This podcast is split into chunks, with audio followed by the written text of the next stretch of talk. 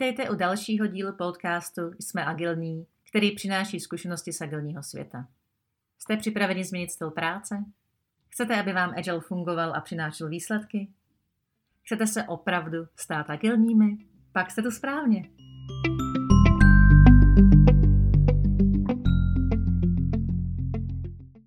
Jsem Zuzka Šuchová, agilní coach, autor několika knih, skvělý Scrum Master, agilní metody řízení projektů, agilní lídr a budu vás tímto podcastem provázet. Pomáhám firmám, týmům i jednotlivcům na jejich agilní cestě. Být agilní neznamená jen nové procesy, ale je to i změna kultury. A kulturu je těžké změnit, pokud jste ji sami nezažili na vlastní kůži. Věřím proto, že mé zkušenosti z mnoha rozdílných firm různých velikostí a biznesů vám pomůžou agilní přístupy pochopit a úspěšně nasadit ve vašem prostředí.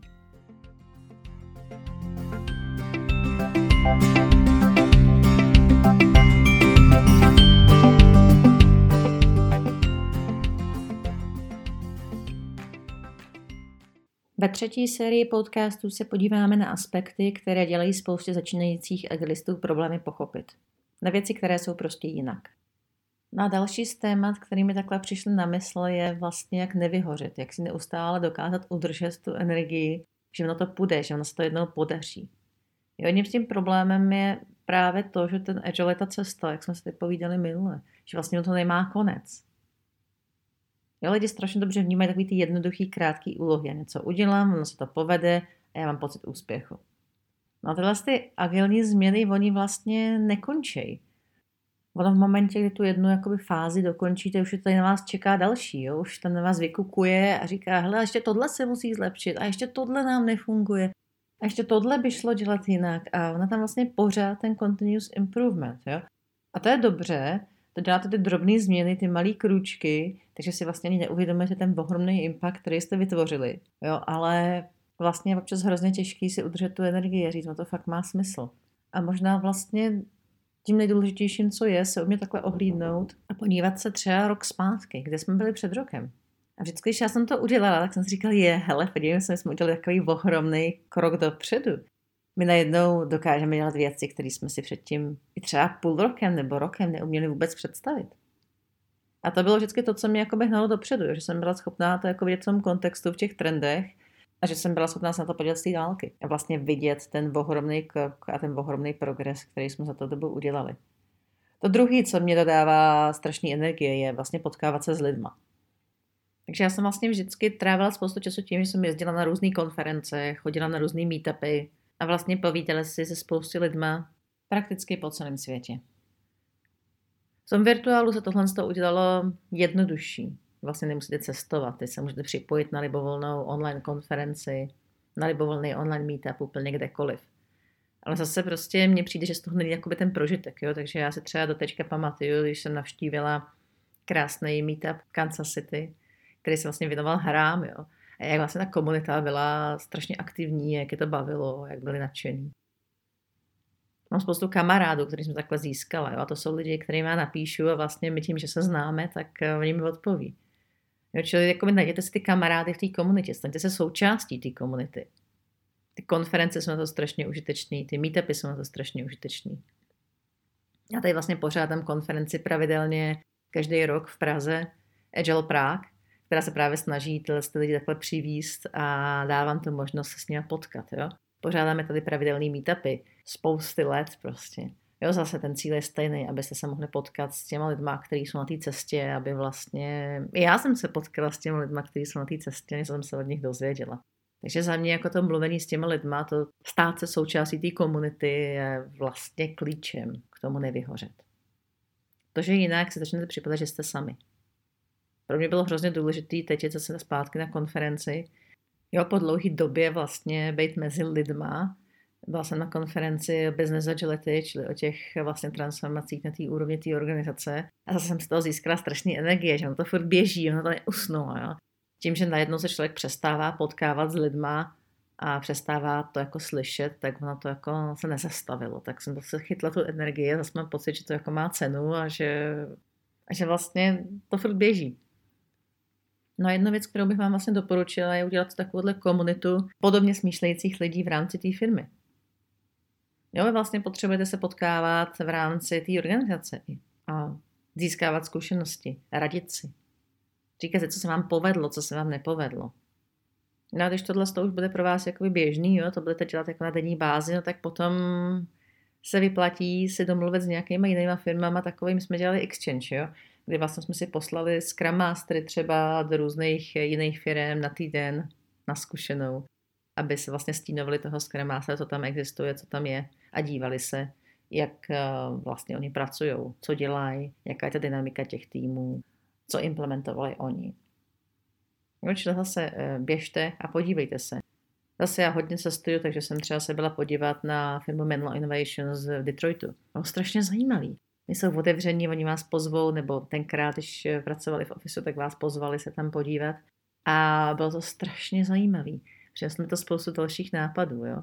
Chystala jsem se do Zapos, to bohužel nevyšlo, protože zavřeli ofisy a už ty tury dneska se nepořádají. Byla jsem se podívat na firmu, která dělá hry na Manhattanu. Je úplně úžasný, story mapy takhle všude po zdech.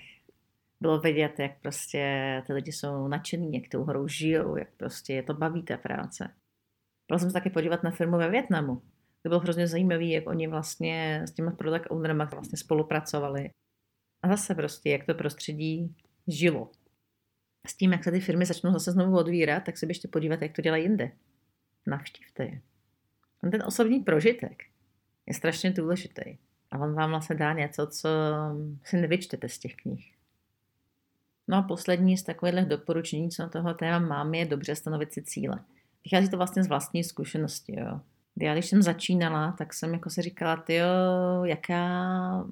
Teď já vlastně nejsem vůbec úspěšná, teď mi se netaří ty filmy rychle transformovat. Dostala jsem takovou radu, jo. Ty nemůžeš mít za cíl tu firmu transformovat, protože to, jak sama říkáš, bude trvat roky. No a to tam tak dlouho jako externista nikdy nevydržíš. Ty musíš mít ten cíl stanovený jinak. Že co by mohl být takový ten první krok, se který by si byla spokojená. No, já jsem říkala, no asi to semínko takhle v té hlavě těch lidí, jo, aby vlastně oni byli ochotní do toho jít a aby to zkusili. A aby vlastně sami byli schopni a ochotní pokračovat. No a pak jsem zjistila, že mám vlastně cíl, který je úspěšný téměř vždycky. A díky tomu já jsem netrpěla tou frustrací, jako spousta jiných lidí trpí, že ty firmy se nemění dostatečně rychle. Já vždycky říkám, jako Scrum máte neomezený množství času. A to je dobrý si uvědomit. Ty věci nemusí být hned. Lepší jít pomalu, ale správným směrem, než rychle špatným směrem. Když to když stanovíte za cíl, že za rok tahle firma bude plně agilní, no tak ho nikdy nedosáhnete. Jo, to jde vždycky pomalejš. A co to znamená vůbec plně agilní? Jo? Takže dávajte si ty cíle menší, takové byly rychle splnitelné, abyste z nich rychle mohli mít radost. No a možná jedna z těch dalších věcí je potom, já vidím spoustu Scrum Masterů, kteří prostě přišli s těmi velkýma ideálem do té firmy, jako hrozně silou a hrozně jako s energií a značením se do toho pustili. Ale možná jako nedokázali načíst to prostředí, nedokázali zjistit, že to prostředí na tu změnu prostě není ready. No a já když zjistím, že ta firma jako na některé ty věci není ready a že vlastně jako žádný agile vlastně jako nechtějí a nějaká potřeba tam není, no tak máte na výběr, jo. Buď to začnete opravdu pomalu, začnete ten pocit té urgentnosti jako tam v té firmě vystavovat a ono se třeba začas podaří, ale to bude dlouhý proces. Nebo samozřejmě můžete říct, hele, tak já nebudu Scrum Masterem. Jo, já budu dělat něco jiného, taky užitečného. Když to zase marizuju, zkuste dělat malé kroky. Nedávat si moc velký cíle, mít tu vizi, abyste věděli, kam směřujete. A jít krůček po krůčku. Malý, kontinuální změny. Neustále se zlepšovat. Staňte se součástí komunity, a to nejenom lokální komunity, ale globální agilní komunity. Začněte jezdit na konference. Začněte se potkávat s lidmi na meetupech. Utvořte si takovou agilní komunitu u vás ve firmě. A začněte o tom psát, tím zase nabalíte lidi, kteří to bude zajímat a oni za váma přijdou budou chtít poradit. Nebojte se ukázat, že vy pracujete jinak a že vám to funguje. Dříve či později uvidíte, že se vám začnou ozývat lidi, který to zajímá a který nejenom se přijdou od vás naučit, ale oni vám taky něco dají. To je možná to, co mě tam vždycky bavilo. Jo, někde těm lidem něco dáváme, někde jinde to bereme, ta agilní komunita je strašně otevřená. Je díky tomu jednoduchý tam vlastně najít pomoc na libovolnou myšlenku, na libovolný problém, s kterým se zrovna tu chvíli potácíme. thank you